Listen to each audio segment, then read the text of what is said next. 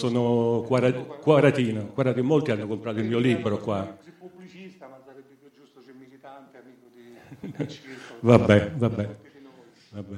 E, e, allora l'altro giorno rileggevo un po' alcuni, alcune pagine del libro e rileggendo l'intervista di Adaldo, fatta da te e da Stefano, mi pare, no? Eh, Stefano. E, a un certo punto Aldo, parlando del periodo in cui eh, a Roma lavorava all'unità clandestina, dice eh, non avevo armi in tasca. E a me mi è venuto in mente, passando di fase in fase, ho detto ma non aveva armi in tasca. Eh, e mi sono ricordato di una volta, ed eravamo al manifesto, che Aldo, eh, siccome seguiva tutte le iniziative di solidarietà per il Vietnam e aveva notato, come già Berlinguer, Enrico, che io stavo lavorando a un'escalation di iniziative, mi cercò e mi disse molto vai, dove devi andare? Dico guarda abbiamo deciso di sorprendere tutti e di andare all'ambasciata del Sud Vietnam, a Via Po, che non era mai stato obiettivo delle cose. Mi viene a trovare, andai a casa da lui e lui mi disse,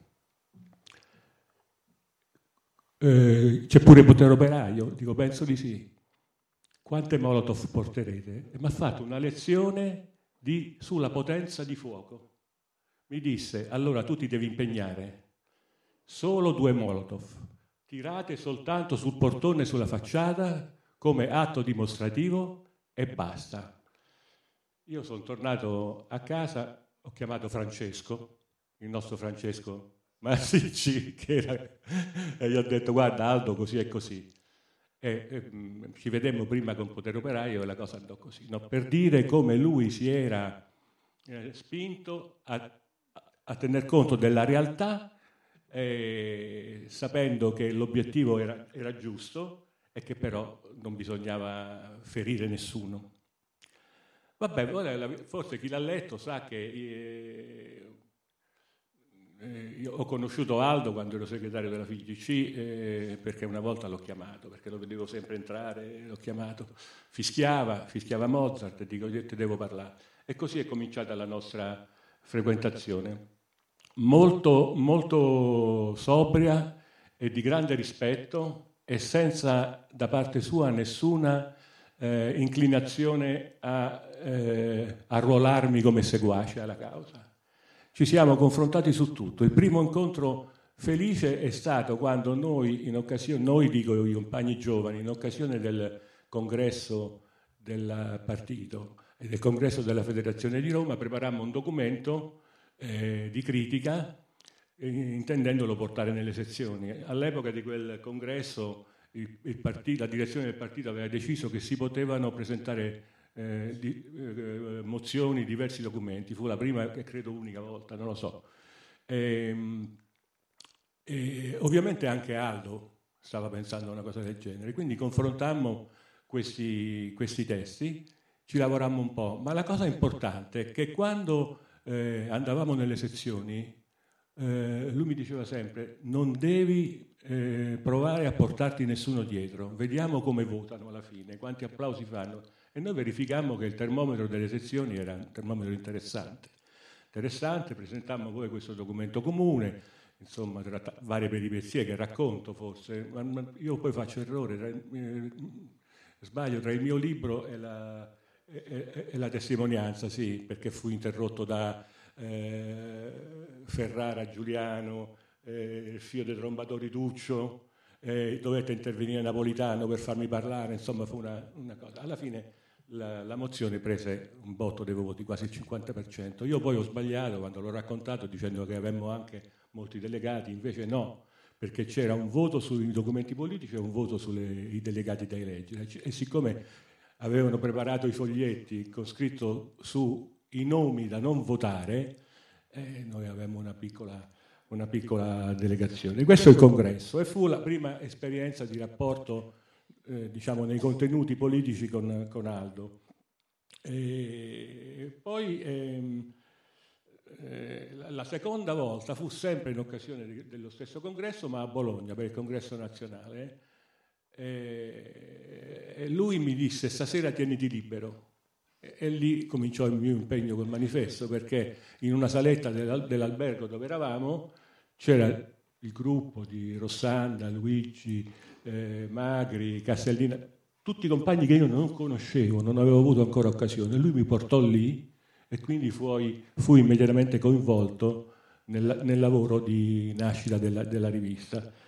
E, insomma, non, è inutile nascondere che mi sentivo molto, molto contento di questa, di questa, apertura nei miei confronti. Quindi continuai a incontrarmi, a discutere, non sempre, non sempre trovando l'accordo, ma continuando comunque a discutere. Poi eh, eh, ero in una situazione difficile, era uscito un articolo di Paolo Mieli sull'Espresso di una volta che eh, disse in un passaggio tutti gli, ult- gli, ultimi tre segretari, forse te lo ricordi, vabbè, gli ultimi tre segretari della FIGC romana sono stati giubilati dal partito, compreso colui che sta per essere eletto, ed ero io.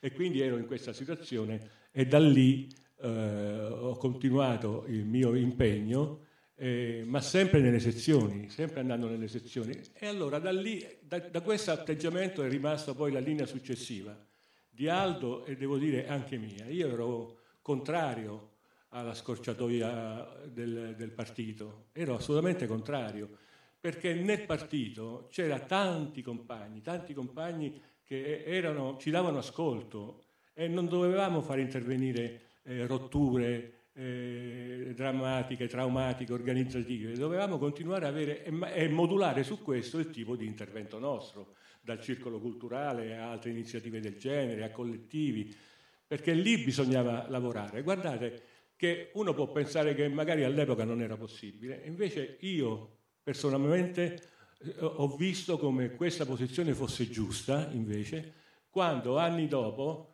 eh, agli inizi del 76, eh, decidemmo di fare una grande manifestazione lì per il Vietnam, ormai si era alla fine, eh, bisognava dare appoggio ai vietnamiti perché da una parte l'URSS e dall'altra parte la Cina avrebbero anche accettato una, ehm, un accordo di spartizione e di divisione del paese come in Corea.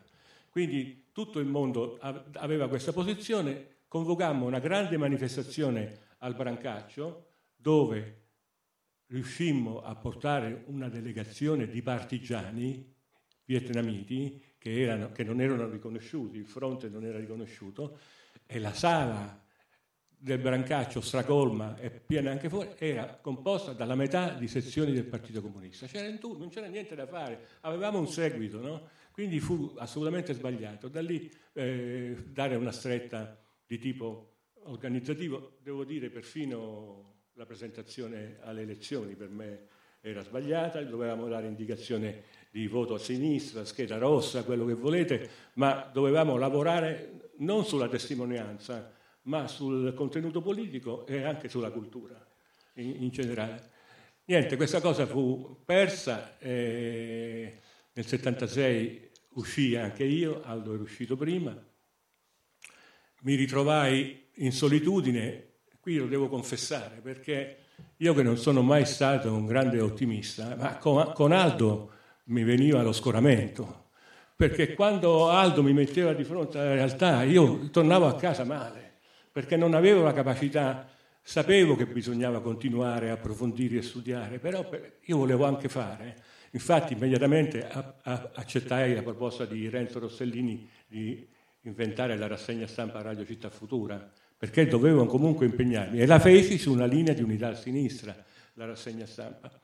Eh, quando Aldo, qualche giorno dopo di questa mia cosa, lui ci sto male perché non gliel'avevo non l'avevo avvertito, lui lo lesse su Repubblica da un articoletto di Carlo Rivolta che faceva un elogio a questa rassegna stampa mia.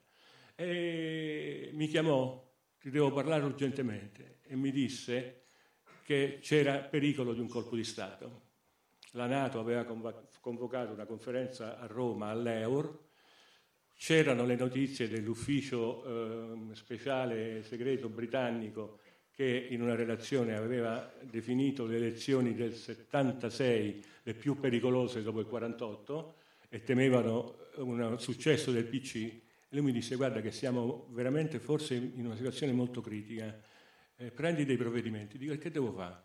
Vieni stasera a Villa Massimo e dormiamo nelle macchine uno di qua uno di là. Quindi ho conosciuto Aldo pure nel sonno, diciamo, e quindi nell'intimità. Niente, comprate il libro perché il libro è bello. Io spero di avervi anche un po' stimolato con, con i racconti. Un altro racconto sempre sul Vietnam è che eh, ero, ero, invece ancora segretario della FIGC, mm, avevamo fatto striscioni per una manifestazione a Via Veneto, eh, Johnson Boia, fui convocato dalla commissione disciplinare della federazione che poi convocò un'assemblea del federale per dire che Johnson Boia era offesa a capo di Stato straniero. Mi ricordo Renato Nicolini che fece un intervento strepitoso e Sandro Cursi che riuscì a chiuderla in, in angolo questa cosa.